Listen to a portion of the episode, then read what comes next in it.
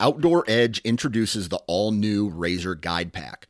Coming in at 12 ounces and in a premium wax canvas roll pack for compact storage and travel, the Razor Guide Pack is seven blades in total, including a 5 inch replaceable blade folding knife, a 3 inch replaceable blade caping knife, and the flip and zip saw for wood or bone.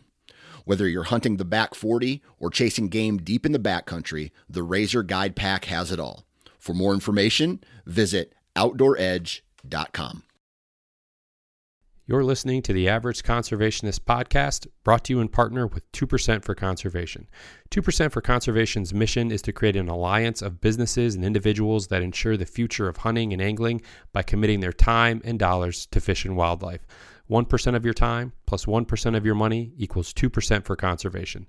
2% helps businesses and people pair with conservation causes to support things that fit what they care about. Whether you are into hunting, fishing, or just getting outdoors, 2% can help you not only start giving back to wildlife, but get certified for it. Getting 2% certified means you've made the same commitment as popular brands like Sitka, Stone Glacier, and Seek Outside in giving at least 1% of your time and dollars back to wildlife. But it's not just for outdoor companies. Breweries, contractors, coffee roasters, and even piano repair companies have earned 2% certification and stand out as leaders in their communities for doing so. Businesses that, businesses that are committed to conservation deserve your business when you shop. Learn more about 2% for conservation at fishandwildlife.org. That's fishandwildlife.org.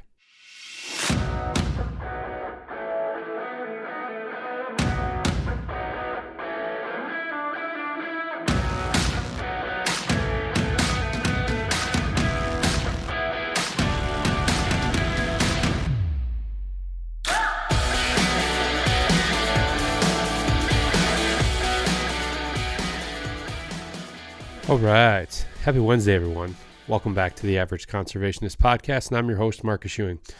Okay, so today I'm going to do something uh, a little bit different, I suppose, um, and not something that uh, I think that I've done uh, in the almost three years uh, that that I've had the opportunity uh, to do this podcast. But there was an episode not too long ago, uh, maybe four or five weeks ago, with Walter Piper uh, and we discussed uh, the loons, um, specifically in kind of the upper Midwest. And the the goal of that podcast really was to have Walter uh, be able to talk about the work that he and his team are doing uh, in terms of research uh, and studies uh, of the of the loon, and also because of um, some lost funding, uh, try to, um, you know, through uh, the Loon Project um, website, try to help raise some money so that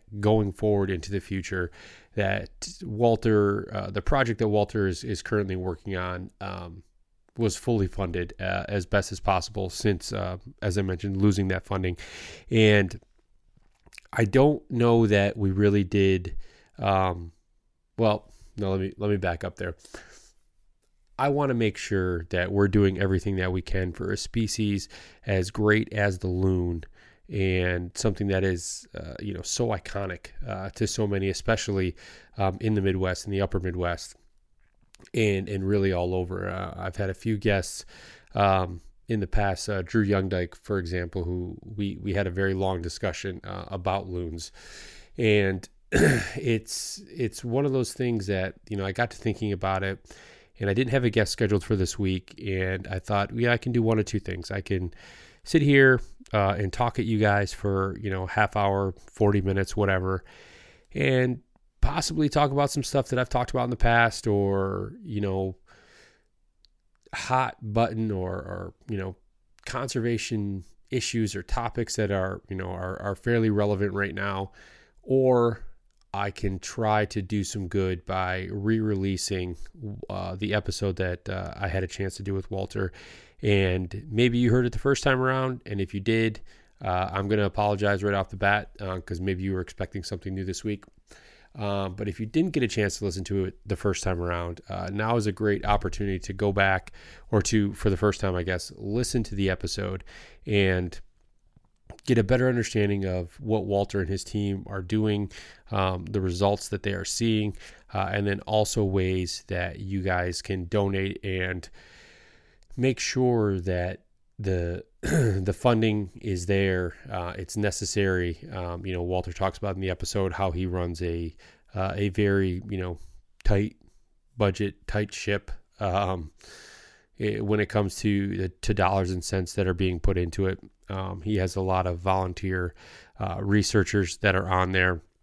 And in order to you know pay for some of their meals or to pay for uh, the necessary equipment um, so that they can check these boxes and things like nesting boxes uh, and things like that um, you know this is where a lot of that funding is going to. Um, so I, I, highly encourage you guys if you didn't get a chance to check it out the first time listen to it this time. Um, and all the details uh, about where you can donate where you can give back how you can help be part of the solution going forward all of that uh, walter touches on, um, I think, towards the end of the episode. So I hope you guys really enjoy this one. Uh, it was a conversation that I really enjoyed with Walter uh, when we did have a chance to to speak, and, and hopefully we can kind of help push him over the edge here um, after all of you great supporters and listeners get a chance to listen to it. So, episode 148 uh, with Walter Piper. Enjoy, everyone. All right. Walter Piper, welcome to the podcast, sir. How are you today? I'm good. I'm good. How are you? I'm doing well, thanks. I'm glad that uh, we got to chat for a few minutes and, and talk baseball and, and things like that, and some uh, some mutual uh, some players that we find a mutual interest in and admiration for. So it's always nice to to have kind of that precursor conversation and, and find a little common ground before actually starting to record here. Yeah, absolutely. So Walter, we um our friends over at Two Percent for Conservation kind of put us in touch with one another um, about a project that you you're currently working on, you've been working on, um, and one that's kind of in a critical state. And we thought it would be a great idea to to get you on here uh, to share the work that you're doing and hopefully try to help push this this project that you've been working on um, across the finish line. So to kind of kick things off here, Walter, tell us uh, a little bit about yourself, and then we'll kind of we'll get into the, the project that you're working on as well. Okay, great. Um, well, I'm a professor of biology at uh, Chapman University in Orange, California and I've been here since uh, 1999. I always say I've been here since the last millennium, just to make it sound like it sound really impressive. But uh, since '99, and actually even before that, I was studying loons in Wisconsin, and uh, started in 1993 in, in our study area in Wisconsin, in the Rhinelander Minocqua area.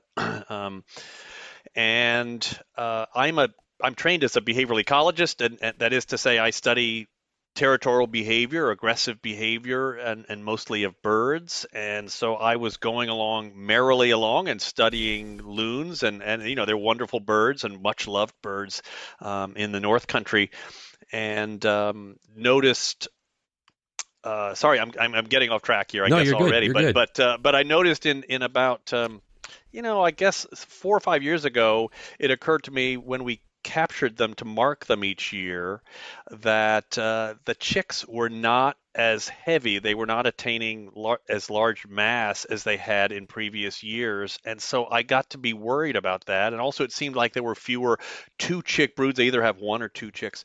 And uh, so i um, I thought to myself, well, I better analyze this statistically. It's I, am not a conservationist by training, but everyone's a conservationist if they have to be, uh, right? right? Absolutely. So, uh, and loons, uh, you know, when you love loons uh, and study them the way I do, you feel like you, you, you want to give something back, and um, you don't want loon, you don't want your study animal to, to, to disappear. So I did an analysis, uh, several analyses, uh, three or four years ago, and published a paper showing that the loons really are declining. They're fewer two chicks broods. That they're not that the chicks really truly don't weigh as much. They're about they're down by more than 10 10% if you adjust for age. Uh, in terms of their mass, uh, their reproductive success by any measure is way down, and their whole population size has declined by 22% in our study area, which is an alarming number. I mean, that's a that's yeah. a big number. It means almost a quarter of all the birds have have disappeared, and um, especially the birds in the, the floaters, the young adults before they've reached uh, they've they've settled on territories. Those birds are disappearing. So so I just uh, got very worried about them and um, started to turn my attention to okay, what what what's going on? What's the problem? How can we potentially find out why the decline is occurring and how we can fix it? So now there's a very much of a conservation focus to my work. So, what was it that even made you kind of look at the loon in the first place? I mean, uh, you know, obviously being, you know, a professor of biology, I mean, it's without making a, a, a, terrible joke here. I mean, it it kind of is in your DNA to yeah. you know.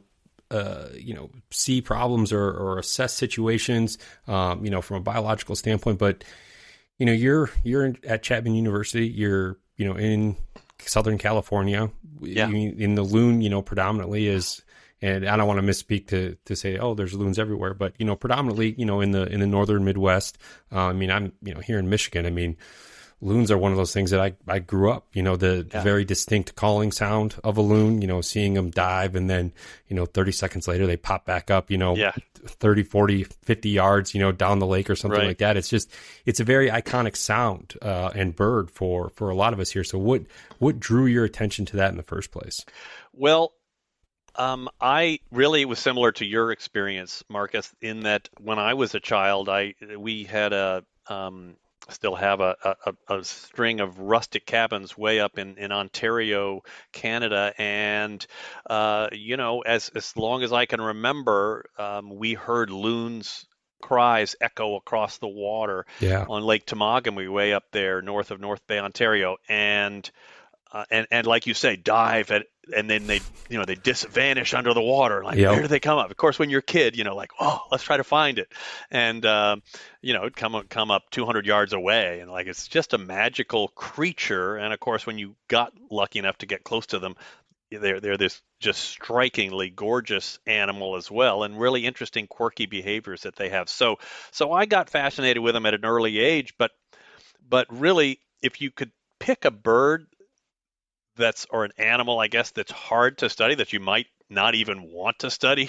It would be a, an aquatic diving bird that's hard to approach closely, and so really they're the worst study animal in some ways to to study.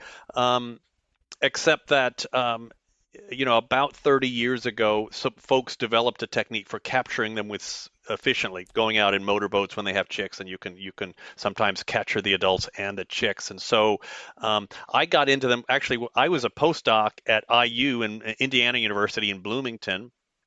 And uh, when somebody learned I, I, was up in in uh, in the upper Peninsula, actually, at Whitefish Point Bird Observatory okay. uh, in the UP, um, studying white-throated sparrows. When Dave Evers, this fellow who continues to study loons, uh, figured out how to how to catch. He's the one really who kind of improved the technique for catching loons, and uh, at night by just you're really just spotlighting them at night.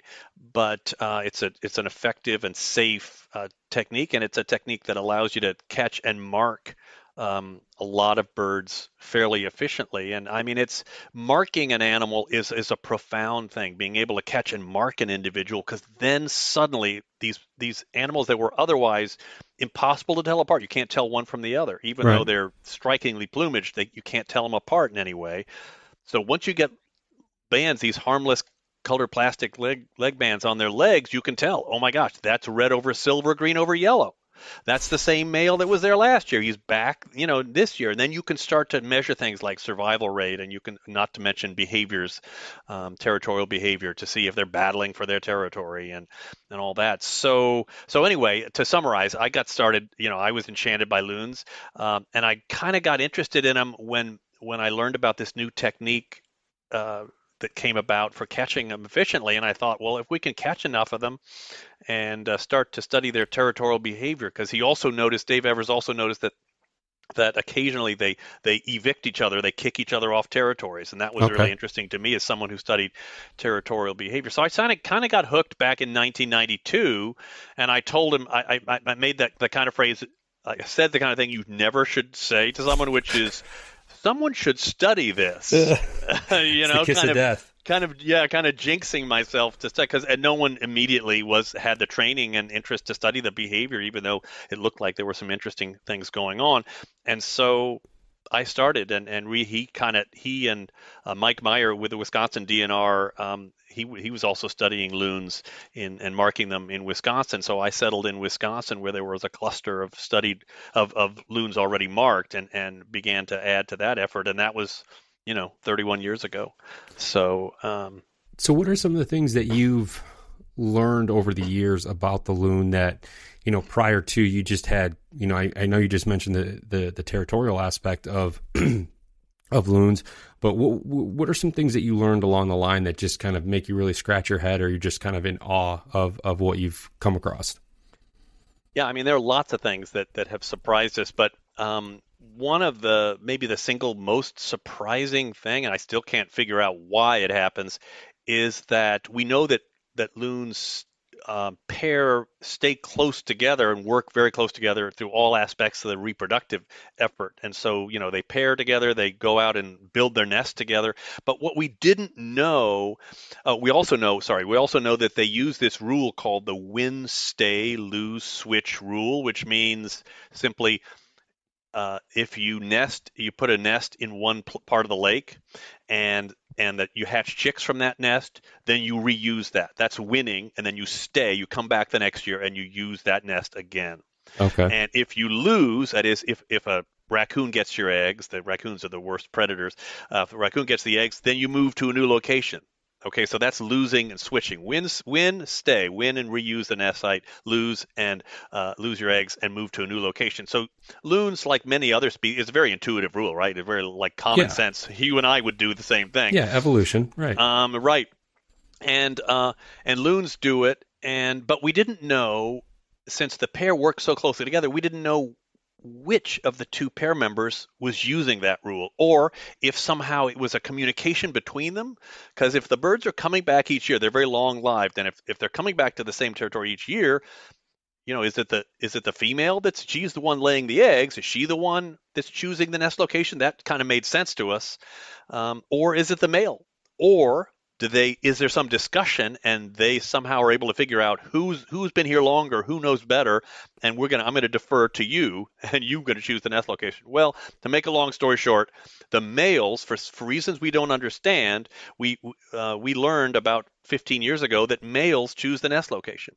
Uh, we know that because when a male vanishes from a from a territory that was successful the previous year, uh, the new male never nests in the same nest location that the male okay you So so it's like the new like male thing. comes in. Yeah, the male new male comes. He's clueless. He doesn't know what he's doing. And even the, if the female's been there for 20 years, she has to put up with the you know the ignorance if that sounds mean, but the ignorance of the new male, because and he blunders around and tries to figure out where to nest, and that's the way. So isn't that? A, I mean, it's a, such a puzzling thing behaviorally. A, it, it, to me, it's a very classic male thing, stumbling well, around, yeah. trying to find yeah, our now way. that you put that spin on it, yeah, yeah, that's right, that's right. The things that, that that that you know females have to put up with, but but anyway, that's what, and that you know, you might think, okay, maybe that's just an interesting oddity, but that turns out to be really pivotal in loon's territorial behavior because it means, if you think about it, it means that oh,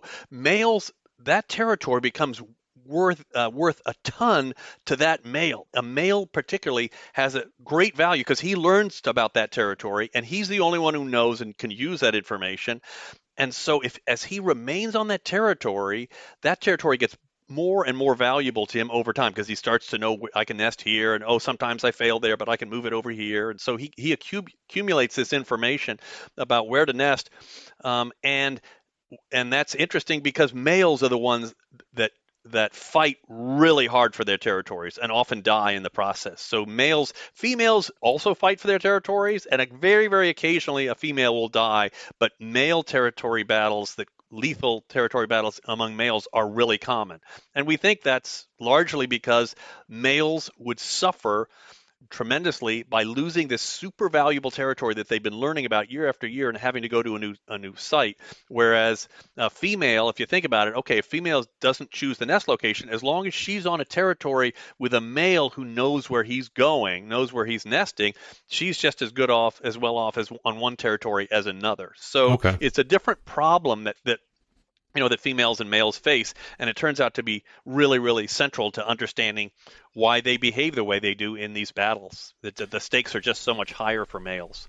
You, you mentioned something um, a few minutes ago about um, the the kind of the age uh, the age class uh, of loons. What is like the the i guess if there is an average but kind of the average life expectancy of a male or a female loon um, the average for a male, I mean, you have to realize a lot of birds die in their first few years. Mm-hmm. But um, if, if, a male makes it back to the um, breeding ground, uh, the average life expectancy is probably somewhere in the late teens for, oh, for wow. males. We have these data. Uh, and so, you know, 16, 17, 18 years old is probably going to be about the mean. Uh, you never know when, when you'll some accident will strike. I mean, if you're migratory, um, you know, there's some dangers in migration. There are always tiger sharks out there, and when you're down in Florida wintering, that can that can grab you. Uh, so you never know when that'll uh, the tiger shark will come with your name on it.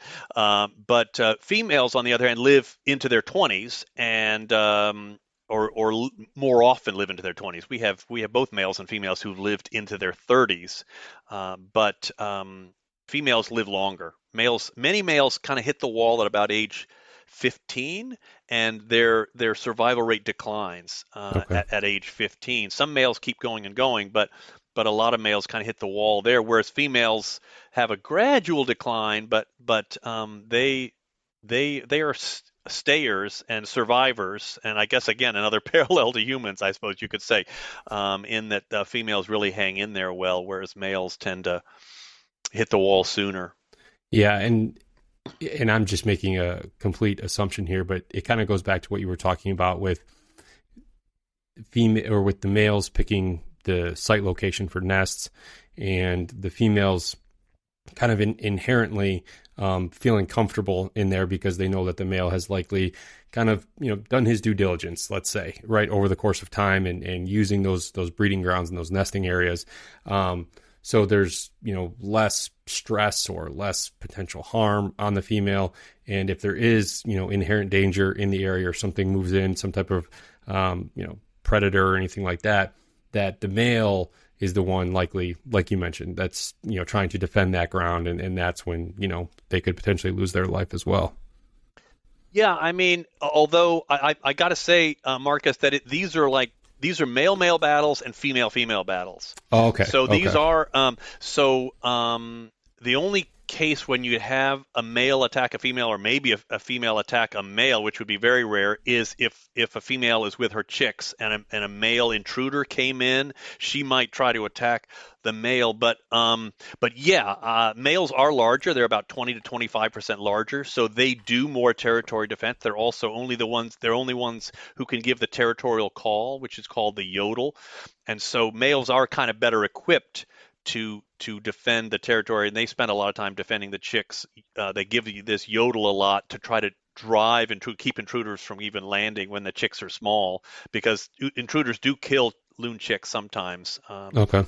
So so yeah, males do have a, a, a higher um, responsibility in in terms of um, uh, defending the territory. But females, when when another female comes in to try to take a female's territory, it's like the male kind of stands back and says, "Okay, this is you, uh, and uh, and uh, this is your responsibility," and and vice versa. I mean, females don't help their. You, you might think, well, why don't pairs get together and defend, drive yeah. anybody off who um, come, tries to come in. No, the female sits back and lets the males battle, and, and vice versa. So um, yeah, it's a it's very much a female on female or male on male battle. Okay. Uh, when that happens, unless there are chicks, and then and, and that in that case, then you get both pair members working together because the chicks are so valuable to them. Yeah, and that was a that was an interesting um, fact that you said that usually there's only one, maybe two chicks um, in a cycle, which, you know, I, and maybe it's just, you know, my own ignorance on the topic, but I would, I would have assumed, you know, that you were looking at, you know, four to five, um, you know, yeah, per. People, yeah, people think of them as you know, of course, they they look for similar to ducks, right? But uh, so people think of them as ducks, and you know, think of the ducks, you know, mallard ducks with you know 13 uh, yeah. ducklings behind, and mergansers that they see up uh, with with equal numbers, and you know, huge families. And um, that's not the case for loons. For loons, um, again, I guess you could say like humans. I mean, we not many young that we have, and there's a ton of investment in the young that we do have. I mean, I mean, chicks uh, or loons uh, stay um, stay with their young and feed their young for like 11 weeks before for you know two and a half months until the young get old enough to be able to feed themselves and able to fly and, and, and whatnot. So there's a huge investment in either the one or the two chicks that, that loons produce. Very different model from what ducklings are doing, where like, you know, there are 13 ducklings today and they're 11 tomorrow and you hope at least a few of them survive. Right. And loons is like a big deal. You have one or two uh, loon chicks and you defend them to the hilt. Yeah.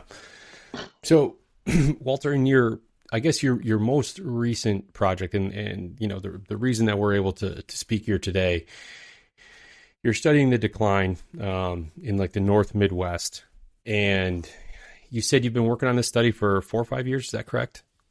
Well, so in Minnesota, I, I, um, I started in this will be my third year coming up. Okay. We started in Okay. 2021 in Minnesota. Uh, in, in Wisconsin, we began in '93, so we're coming up to year 31. Uh, but in Minnesota, um, we are we're just getting into year three, and in some ways, though, even though it is a different state. Of course, loons don't know don't know and respect state boundaries. I'm afraid.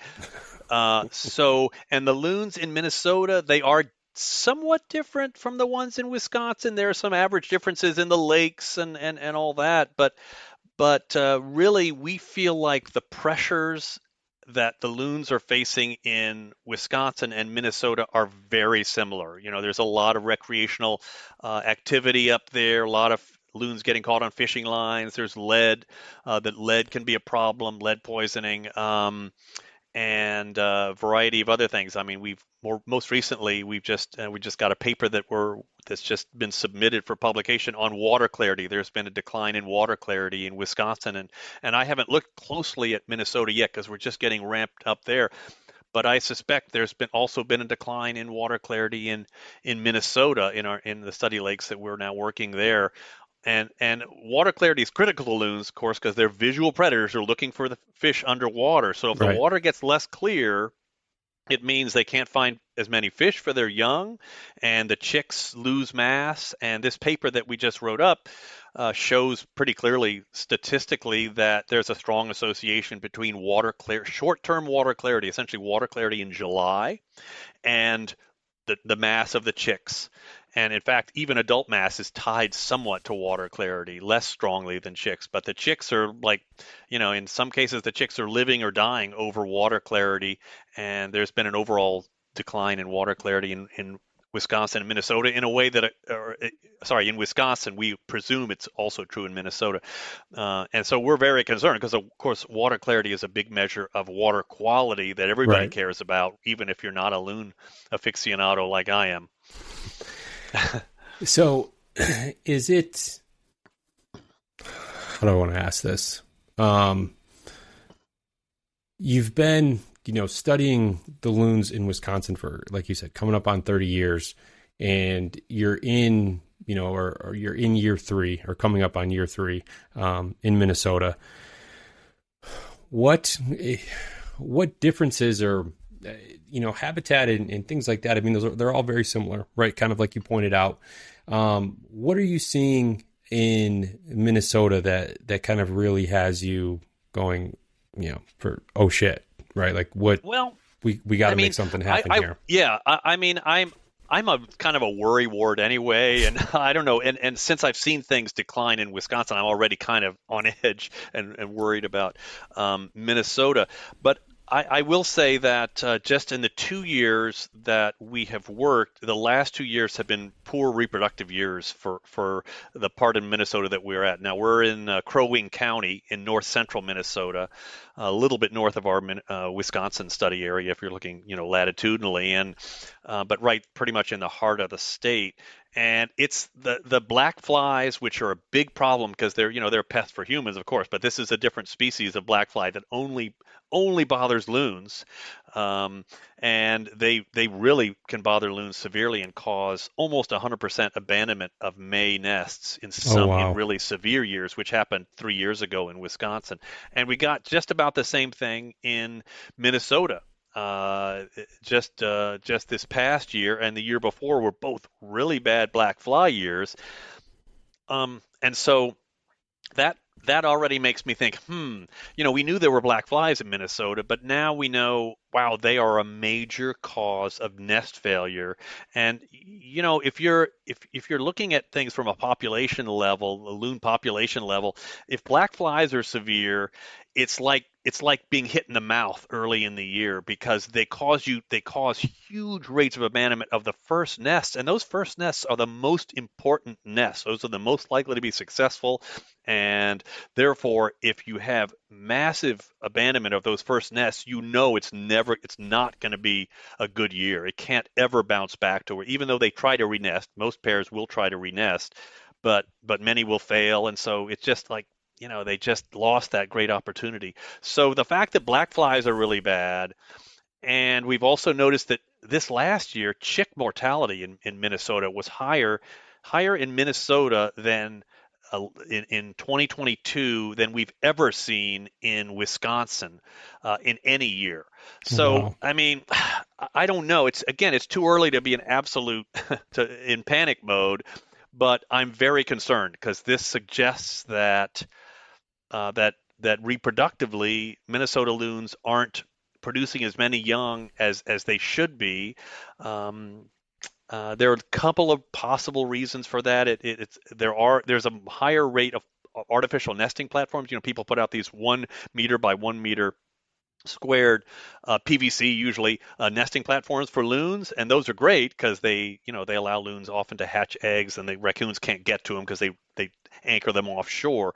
So those are great, but now people have put so many of those up in Minnesota that we worry that they are causing loons to nest because they're so attractive to loons. They're causing loons to nest in areas where they wouldn't even think of nesting before because there's no nesting habitat. And that could draw adults into places where there's good nesting habitat on that platform, but where maybe there's too much boat traffic or maybe uh, fish populations aren't high enough to sustain the chicks. So it's possible that that's causing, and, and this is speculative, but it, it's possible that's causing a disconnect between where the nesting habitat is and where the habitat, good habitat for raising chicks is the safe habitat where there's enough food. So that's those are a couple of couple of concerns that I have in Minnesota that have already got me tossing and turning a little more than than I do ordinarily.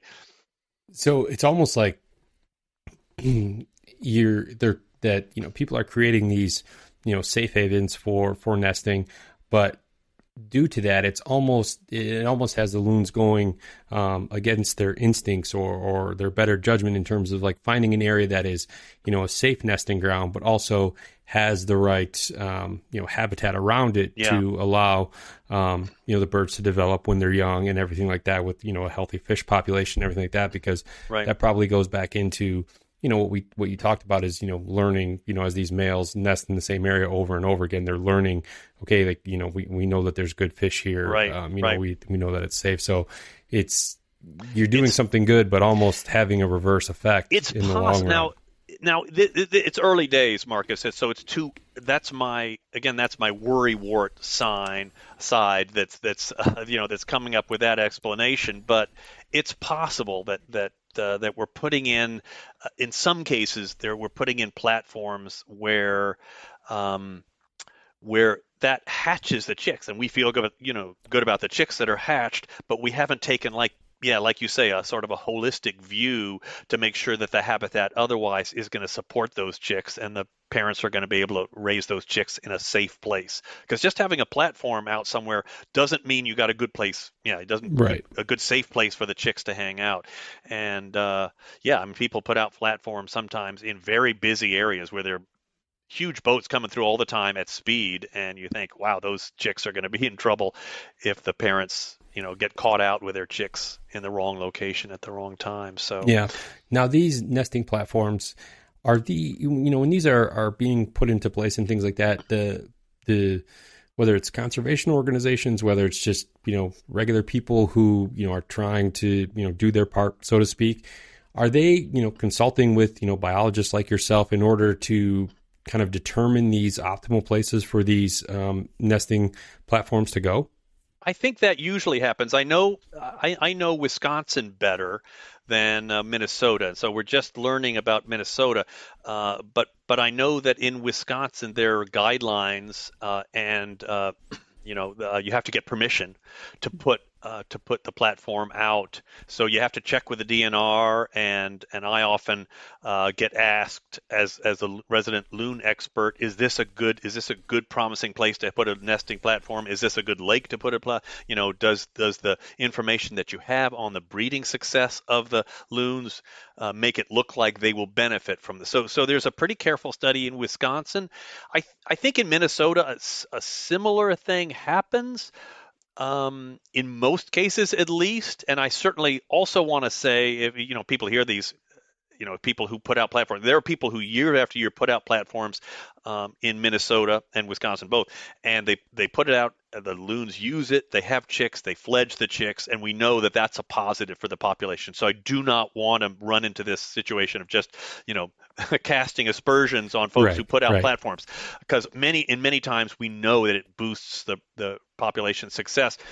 But there are some cases where pe- uh, people seem to put out platforms that that maybe are not in a great location maybe should have checked or they put too many too many platforms and put them too close together. Okay. um, so um, and also you know when you put out a platform that's a big deal. When there's when there's um, 28 inches of ice you know on a lake uh, in the winter you know you're going to have to put that platform out. You're going to have to take it in in the fall after the loons have used it. Probably do some uh, maintenance on the platform. Take it out in april to make sure it's there when the loons arrive the next spring. So there's a lot of maintenance and and and, uh, and those things are heavy big clunky platforms that they have to take out. So um, so yeah, I mean, eh, when in in the best case scenario, platforms are are really a positive uh, for loons and for the overall population. But in some case, and, and and in many cases, they are regulated. In some cases, it doesn't seem as closely regulated as it, it should be. I think. Okay. No, that's that's fair. And you know, it's like you said, you didn't want to cast dispersions, and and I don't think anyone's you know volunteering their time to be malicious with where they're no, they're putting you know nesting platforms. But I was no, I it was comes just kind from a of good curious. place. It always Yeah. comes from a good place. Yeah. So, you know, you've been studying loons in Wisconsin for again close to 30 years. Do you feel like is that a study that is, you know, just going to continue for the foreseeable future? Um, is it going to are you going to get to a point with that where you know you have, you know, enough data points where you can then sit down and and you know spend, you know, however long it takes to to do a, a thorough you know analysis of, of all the information and then make recommendations to you know the DNR, the Fish and Wildlife, you know whichever department uh, is involved. And I guess that's question one. And question two would be kind of the same thing as it pertains to Minnesota. How long does that study need to be before you feel like you can, you know, make some some very educated, you know, uh, recommendations for, you know, how to how to rectify, you know, the situation that we're in? Um, those are good questions and important questions, uh, and my wife asks me those questions sometimes too, because you know when I when I leave California in the summertime, she she stays here, so um, so it's it's it's a you know it's a challenge. I've been do, doing it for so long, it's like become the norm, but but no, they're good questions. In Wisconsin, you know, my view in Wisconsin is, you know, this has been a, a project that's given me so much, and I just I I do feel like I owe the folks there. I've made so many friends, and so many folks have supported me and allowed me to do this research that I need to. Now that we've found that something's going wrong, we need to figure out what exactly it is, and I need to to get to the stage where I can make recommendations, as as you alluded to. And I don't know what time the time course will be for that. I um, now we it looks like water clarity is an issue. It looks like uh, black fly populations are higher now. It appears than they've been in in years past, uh, which both seem to be related to rainfall, increased rainfall, and maybe increased temperature as well. Um, so, so these and and um, uh, so I think we're at least I don't know. I mean, I I, I need to get to the point where Uh, I've linked if if it's water clarity and black fly populations, I've linked those to the decline in the population, and and uh, conveyed that information to uh, to the DNR and, and and made it known to the public, and so that folks in Wisconsin know this is what we have to do if we want to save loons here. And because uh, I do think we're going to be facing that at some point. I think down the road, maybe not too far from from now, uh, we have to make. But but that's at least several more years away before you can nail things down. We we have some glimmers of what's going on in terms of water clarity and black flies. Um, so that's Wisconsin. Um, Minnesota, Minnesota is sort of the other end of the um, of the spectrum in terms of we're just getting started. But I've I've said, um, and I and I strongly believe this is true. And within a couple of years, maybe by 2024, 2025, after the 2024 or 2025 field season, we'll be able to put a preliminary population model together that will give us a, a, a number, a lambda. This is this number that population uh, biologists used. And if lambda is one, it means the population's stable. If lambda is one 1.01, it means the population's going up by one percent each year, and so forth. So it can be 0.99 is going down by one percent. Um, and so you you you come up and generate an estimate of, of this scientific estimate of, of, of lambda of what the population's doing and I think in a couple of years in Minnesota, we'll know okay, is the population stable there despite these early concerns that I have? Maybe right. I'm wrong. I've been wrong a lot, and maybe I'm wrong there, and maybe the population's stable, and if so, phew, you know, what a relief. Maybe even the population's increasing. It doesn't seem to be. I, that would be hard to believe, but maybe it's going up. In which case, phew, again. But if the population's declining, anything like what the population seems to be declining in north central Wisconsin, then it, you get to uh, uh, then you get to the point where you're thinking, okay, what do we do? Uh, then then you have to do the same sort of analyses that, that I've begun to do in Wisconsin, where you say, okay, is it water clarity? Is it black flies? Is it something else? Is it human recreation in some way? Because human recreation is a is sometimes an issue. We lose some loons to, to human recreation. Um, uh, you know, which is fine. I don't, I, I don't think it's, I don't think that's likely to be making a, uh, you know, I don't think that's likely to be Putting causing the decline. Yeah. I, I, don't know, but uh, but you have to have everything on the table. You know, you need to take an honest look at it and see what's going on. But that's so that's a couple years away before the time in Minnesota when we say, okay, here's what seems to be the problem, and now if there or you know if there is a problem, actually that, that's the first step is is there a problem, and if there's a problem, then then uh, then we go into phase two. Okay, what what can we do about it? And of course, the fact that we will have been already we're a little bit ahead in knowing about Wisconsin should be able to be transferable to Minnesota. A lot of the lessons that we learned in Wisconsin can be transferable to to Minnesota, so that we can get a good sense uh, from that um, uh, um, to make recommendations to to the DNR and, and, and local agent conservation agencies uh, and the state and legislators. What do we need to do to protect loons? I mean, in Minnesota, you know they love loons both places. In Minnesota, it's the state bird, right? Uh, so you know people don't want to mess around with uh, with losing uh, loons from Minnesota, and, and, the stakes seem even higher there. Although people in Wisconsin also love loons, so um, uh, so but you know so we're several years away from from um, being able to to know what what we can what we need to do in each place. But um, yeah, but and, but but having one will help us learn about the other, I think, and that's going to be a real benefit of of having you know spent all that time in Wisconsin. Yeah, and that was excuse me, that was one of my questions was going to be is you know what can you apply from Wisconsin to Minnesota? Does that you know once you kind of have your your lambda your baseline right are a lot of those things going to be transferable? Can you, you know, I guess shorten, uh, you know, the quote unquote learning curve uh, yeah. in terms of, you know, you've spent 30 years in, in Wisconsin, yeah. you know, studying all these activities you know, maybe you can come to the same conclusions in in Minnesota, but maybe it takes you 12 years, right? Absolutely, just, just absolutely. based on lessons even, learned, or even faster. I yeah. mean, it it depends how similar they are, uh, Marcus. Uh, if if they're very similar, it could be that that really it's the same two things or the mm-hmm. same three things or whatever, because they are very similar to look at them. The, the, you know, they're both lots of human recreational activity, um, some boating problems that loons have, getting killed by boats sometimes, and um, and uh, lead lead problems in both states. Um, and then, like I said, the black flies and the water clarity is probably similar. So it may be that exactly the same thing needs to be done in Minnesota as Wisconsin. In which case, instead of 12 years, it'll be you know maybe five years. We do have to get we do have to get enough population data in Minnesota to, to know what's going on and be able to say confidently because you know we, we want to do rigorous science. And for that, you need a large sample. You need to follow enough lakes to be able to not say something, you know, off the cuff. Uh, yeah. You need to say something st- with with statistical significance, and, and you need to make sure that you send it to peers, uh, you know, collab other scientists who agree this is what's going on. You have the evidence. Here's what we need to do, and then let's get it done. Yeah, and you, have you've mentioned it a few times, but the the lead poisoning.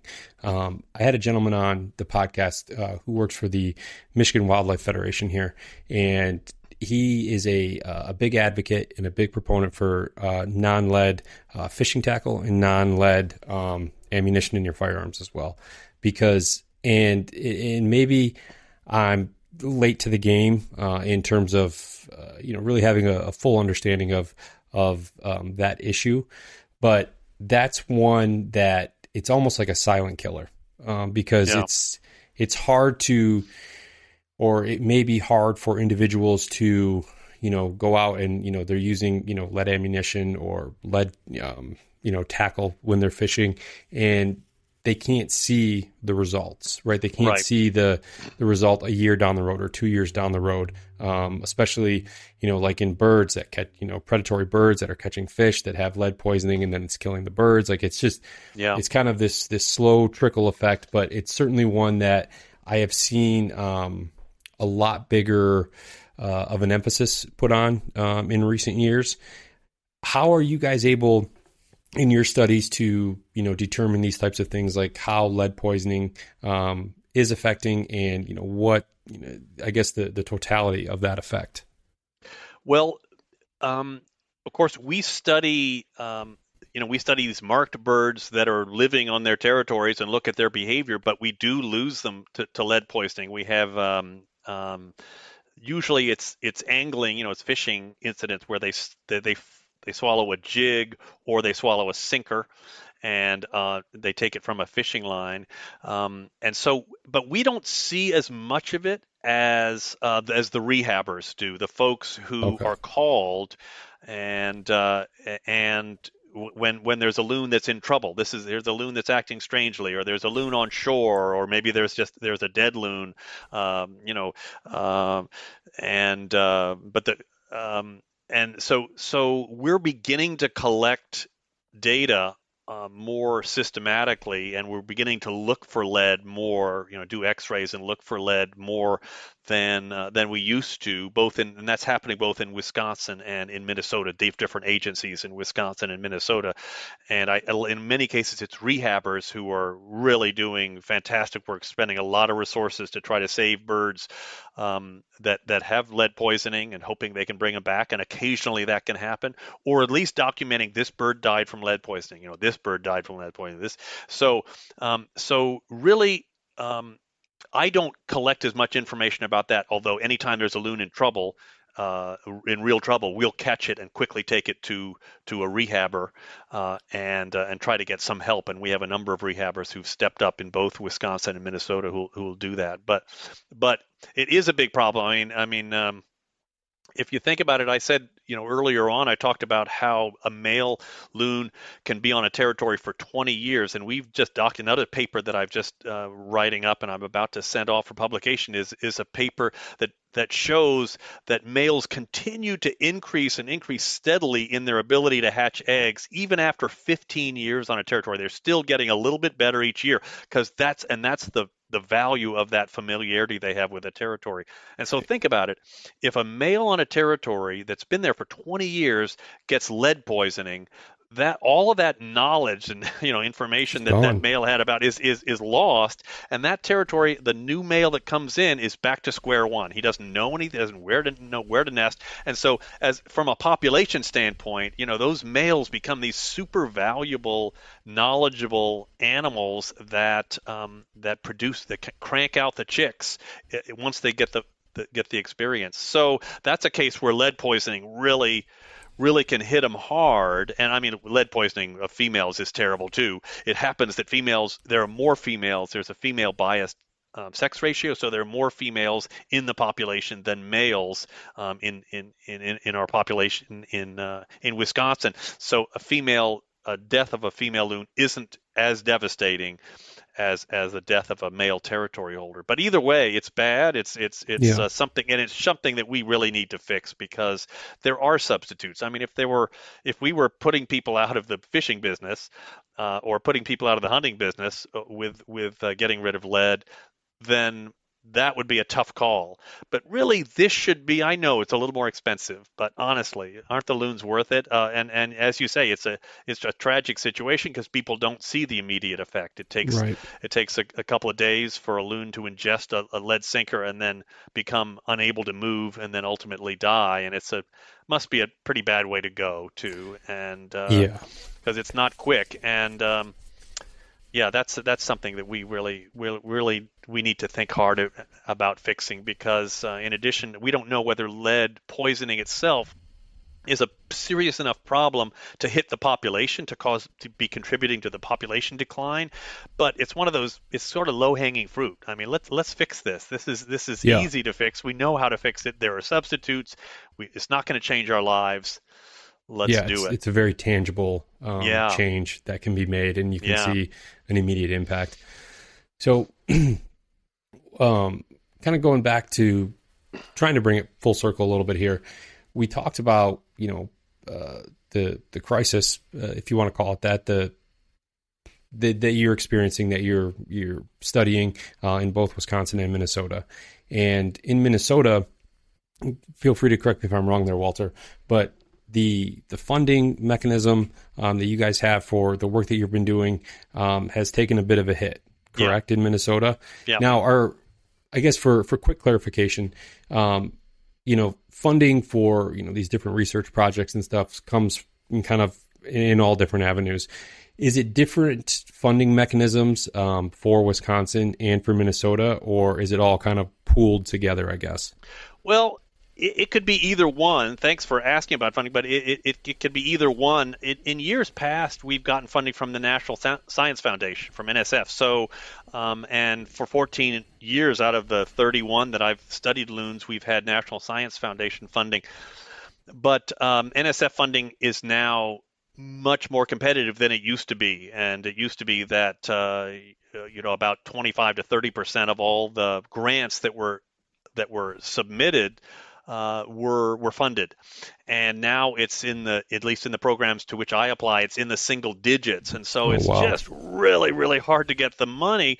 Uh, so that's pinched us, and we have applied for for funding from National Science Foundation. There's also been a little bit of a juggling of the programs in a way that made it harder to get funding, long-term funding for, for animal behavior related programs like the work that I'm doing. So that that made it harder for us because the program kind of closed down in a way that that impacted us um, negatively. Um, but so so I've gotten a lot of funding from National Science Foundation in the past and am and continuing to try to do that. But the reality is, with funding rates as low as they are, uh, you you look for new uh, new sources of funding, and um, fortunately, um, by a variety of means, despite the loss of NSF funding and and some some other funding that we had in in Minnesota uh, from another funding source, we've been able. Uh, you know, I have a blog that uh, that has a bunch of followers, and people love loons, and I talk about loons and talk about the research that, that I do, and and um, the, by the way, the blog is I was okay to plug. Yeah, no, I was gonna, I was going to ask you when you were done, so go ahead. okay, it's at loon loonproject.org um, just loonproject.org, and um, and it, it'll show show you about the blog and give you an opportunity to, to sign up if you're interested. And you just get a you get an emailed the blog post each time I post a blog, and and so that is uh, something that that uh, I did because I enjoyed it and I thought I wanted to share what I was finding, and it's it, um, it's it provides lots of educational information and it kind of kind of quick look at the early scientific findings before they're actually published, so that I can share that with folks, as well as sometimes just my thoughts about loons and and uh, sometimes there's a personal aspect to being a scientist and struggling to to study uh, study animals in in nature, and so there's all sorts of things in there, but there's a lot about loons, and uh, and people have uh, gravitated towards that blog, and when people heard that there were funding problems. I've gotten a lot of folks to step up, and uh, at least they've gotten me to the stage now where in Minnesota um, there's enough funding for me to put a sort of a skeleton team together to kind of keep kind of tread water i guess you could say in in minnesota. So i can keep uh, i can i can head back there and collect data early in the year and um, to, on to, to see which marked birds are have come back to try to look at to see if we can say something about nesting in the middle of the year and then to go late in the year to to see where which uh, which uh, territorial pairs have chicks so that we can we can capture some of those birds and mark them and continue to expand our population. So we've got funding to just you know just barely enough to get that to kind of keep the project going, but we really want to get to the next level where we're able to do careful analyses, make frequent observational visits to these territories, about 105 territories in Minnesota, just as we do in Wisconsin, so that so that we can get really accurate information about nesting behavior, about the ages of chicks, because that turns out to be critical to our ability to to, to measure the mass of the chicks. Uh, we have to adjust for age in order to see whether the mass has declined in Minnesota as it has in Wisconsin. So, without a full flung effort, the full funding, um, it's uh, it's hard for us to get as high quality data as as we like in order to ask the questions about water clarity and and black fly impacts uh, that we would like to. So so we're kind of we're stuck uh, at a stage where. Uh, and, and we're happy to be at the stage where we are, where this replacement, this funding that we lost a couple of months ago, we've we've gotten uh, a lot of that back, and uh, but we're we're not able to put together a full a full field team, uh, regular field team in Minnesota, and that and I you know I'm a little you know pretty anxious about that. That's why that's why we're we're asking for whatever help people people feel they can give us because we'd like to be able to get to the point where we can say here's how loon, loons are doing in Minnesota, and then if they're struggling, let's go the next step and see what recommendations we can make for turning things around. Yeah, and we we kind of glitched there for a second. I don't know if you noticed that or oh, not. Yeah, but um where you know for and I think the the loon you talked about it it's it's just such this iconic bird especially in the Midwest. And for so many of us I mean you and I both shared our stories. For people who you know want to get involved right for you know we have a you know I, I would say a healthy listenership um, on the podcast. And I think um, a lot of them are very like-minded when it comes to conservation and to um, you know, kind of a, a, call to arms, if you will, when when we see an issue and we know that we can help contribute um, to that in some way, shape, or form. So, where can people, you know, if they, you know, if they have, you know, twenty five dollars, if they have fifty dollars, whatever the case is, right? Whatever they can contribute, where can people um, go and you know learn more about the? Uh, is it just at the Loon Project where they can just learn more about the work that you're doing? Where they can possibly donate or send donations to? Yes. Um, again, it's it's Loon Project, just Loon Project, all run together, one one word, loonproject.org, and we have a uh, a lot of information there about um, what the goals are, what our recent findings have been, uh, the about why we study birds, why do why we study loons, why do we mark loons, what what um, what have we found out over the years? Uh, who's involved? Who are the who am I? Who are the people involved in the project? Uh, there's also a publications link, so you can see the publications uh, that we've made over the years. Um, some of them on behavior that, that, I described, some of them on conservation. More recently, they're more focused on conservation. And there's a donate page as well. Okay. So there's a there's a sub uh, sub menu on on loonproject.org that uh, that allows folks to to donate, and we would we would love it if if people um, would would uh, donate and anything they can. And um, you know, a lot of the donations we, we've got, uh, also some of the most valuable ones are if people happen to know know others or or, or live or have uh, houses up in um, in the Cross Lake, Minnesota area or in the uh, Rhinelander, Wisconsin area folks following the blog have allowed us to sometimes allowed us to stay there even for a short period of time uh, during the summertime. Uh, maybe you know before they come up in July, we if we if we could stay stay uh, you know they sometimes people provide us lodging. Um, and so any kind of donation whether it's whether it's a financial or, or, or some sort of lodging that folks can provide could be enormously valuable and could could allow us to keep the Minnesota project going which is uh, again, we're hanging in there with the Minnesota project, but yeah. um, but we could use anything that people could provide. So I hope that's the information you needed. Yeah, absolutely, and and I'll be sure. Um, you know, once we, we get the episode all put together to to highlight uh, loonproject.org um, in the show notes, um, you know, and, and, anywhere where people can access the the episode that they'll be able to access um, the website as well. Do you have um, like a dollar amount that you guys are trying, or is at this point is it hey, any any contributions are are welcome and they will be put to good use. Well, any certainly any contributions are, are really appreciated and and, and welcomed. Um, I mean, I run a pretty uh, lean operation uh, in in both places in Wisconsin. You know, that's one of the things I'm proud of is that we we go out and we get young students who are interested in wildlife uh, biology, and uh, we see whether you know, and, and I just spoke to one this morning, and um, uh, to see, you know, she was she's interested in wildlife biology, getting more field ex- exposure, and mm-hmm. and this is an intense field project. We cover a lot of ground, and we um, we fan out. We work in solo canoes on our own in order to maximize the amount of coverage we can make. So we so we really do run a lean operation. Um, I mean, realistically, in order to to uh, to cover Minnesota in in great detail.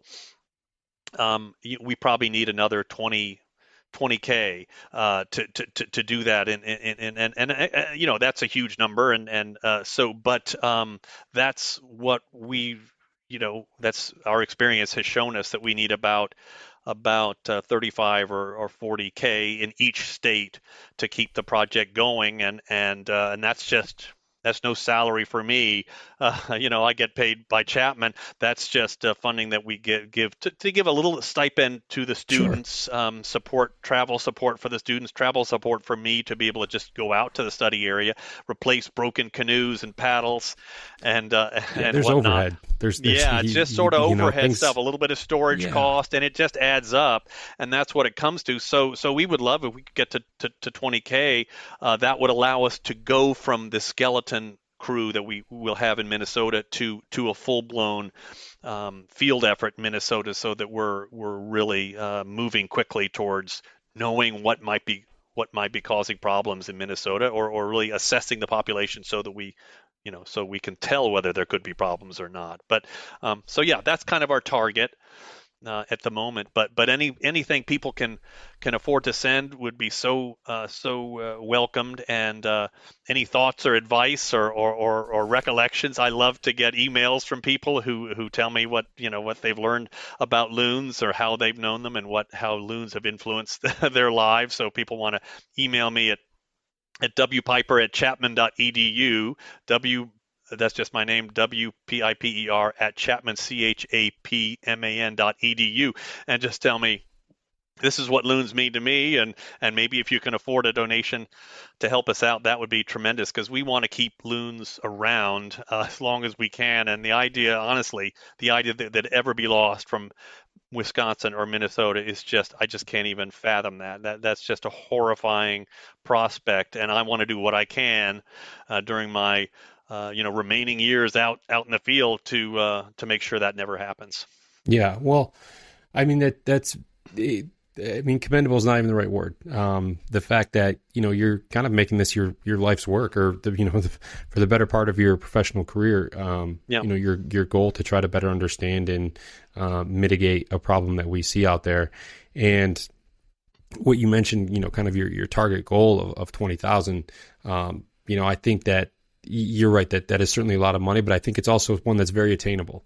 Um, you know, if we can uh, get this message uh, in front of the right people um, and in front of the right organizations, I think that you know, thousand dollars here, you know, five hundred dollars, you know, things like that, that that can add up very quickly. And I think that um, you know the loon especially probably holds a place in, in people's hearts. Um, you know, it's much further than just the Midwest here, right? You know, everyone's got stories, you know, kind of like you talked about. Um, and I think that, you know, stories like this, projects like this, they, they resonate with people and the, just the thought, like you said, of, you know, this, the decline of, you know, such a, an iconic animal, um, is scary, especially yeah. for, you know, you don't have to be a hunter, a hunter or an angler. Um, you just have to be, you know someone who spent any amount of time in the outdoors and to to gain an appreciation you know and not even for loons you know maybe it's for for other you know wildlife um, that you know people have an affinity for that you they don't want to see things go away right and i think that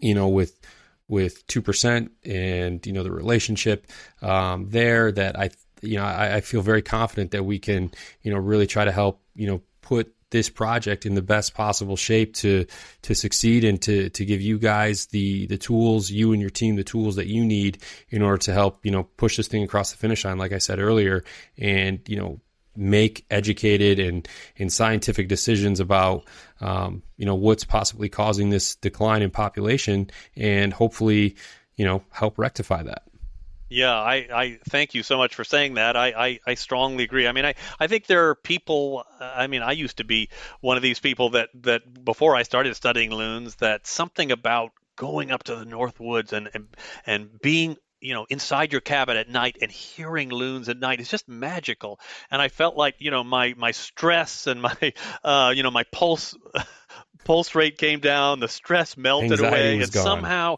yeah it was it's just so uh, such a special experience, and to to lose that, the threat of losing that is just is just obscene to me. And uh, I, I do feel like you know we're the ones on the ground really collecting the data and learning the information that we will pass on to to uh, agencies, to local agencies and state agencies and, and federal agencies, if if need be, to try to turn things around, to try to change policies. Once we have the science, once we have the knowledge, we can go in smart and know where the pressure points are and and try to reverse uh, the the trend, the negative trend that we see in Wisconsin, and that the negative trend that's likely to be there uh, in Minnesota if we find one. So, but without that knowledge, we're going in blind. We're flying blind, right. and um, so uh, so I think the money that uh, the, the, people are able to, to to give us is money that that goes to knowledge and goes more directly to to conservation than um,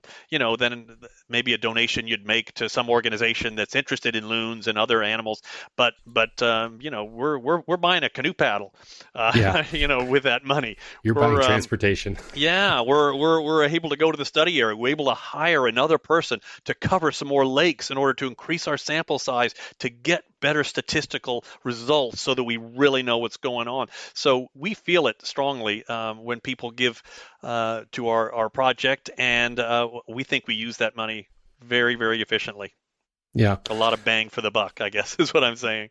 Yeah, absolutely. and yeah, I mean, I, I, I hate to discourage people from, um, you know, where or encourage or discourage people on, on where they spend their money. But, you know, instead of, you know, maybe buying a membership to certain, you know, whatever, right? I, that's not even, yeah. I shouldn't have said that.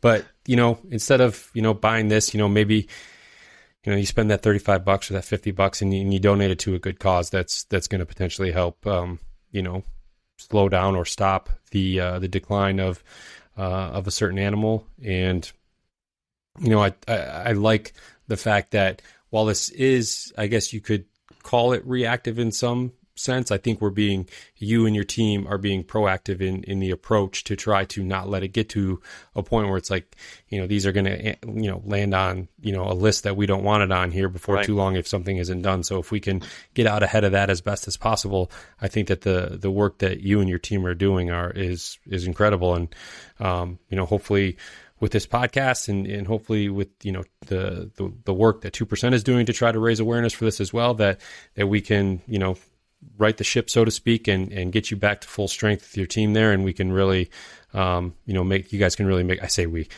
yeah, that you guys can really make a change for this because I think um, it's we. I think we're all we're all you know interested in this, and uh, and yeah, I I do think um, there's enough there's still most of the loons are still there in Wisconsin. This is the time that we need to know, and we need to learn when the population is still strong enough so that we can turn things around. Like you say, we can right the ship, and uh, so if we if we uh, wise up now and, and see where the pressure points are, then we can um, we can anticipate problems down the road and and and take steps to to uh, to stop those those pressure points from from causing problems for the loon populations. Yeah, absolutely. All right. Well, for those listening again, uh, loonproject.org. You can go over there and, and see all the work that um, Walter and his team are doing, how you can donate and help give back. Walter Piper, thank you very much for your time today. I really appreciate it. Um, it's been very eye opening. Uh, it's been great to to hear about the work that you're doing, and uh, hopefully we can do this again soon. When you know, hopefully we've hit this goal, and, and we can talk about you know what what's to come over the you know the coming years and, and the research that you and your team plan to do. Great, Marcus. Well, I I, I can't thank you enough for, for giving us this exposure and an opportunity to to uh, see if people will, will help out. And um, it's been it's been great to talk to you. Yeah, thank you, Walter. Take care, and we'll talk soon. Okay. Bye bye. All right, guys. Well, thank you again for sticking around and uh, listening to this episode that I had with Walter. Um, and if you had a chance to listen to it a second time around, uh, thank you uh, two times, I suppose. Um, but no, um, do uh, as Walter alluded to towards the end of the episode there, be sure to check out the Loon Project uh, in ways that you can help donate and keep this project going uh, and hopefully uh, be part of the solution going forward uh, as it pertains to the loons. Um, yeah, I would also like to thank 2% for Conservation. And if you're interested in learning more about 2% for Conservation, you can visit their website, fish andwildlife.org. And over there, you can see all the certified brands that have committed to conservation that you should support when you shop. I also encourage you guys to give 2% a follow on social media, where it's going to be only uh, positive, conservation driven content landing in your feeds. So, again, if you'd like to learn more about 2% for conservation, you can look for them online on social media or at fishandwildlife.org. Thanks for joining me this week, everyone. Thank you for tuning in. Until next week, stay safe out there, and remember that conservation starts with you.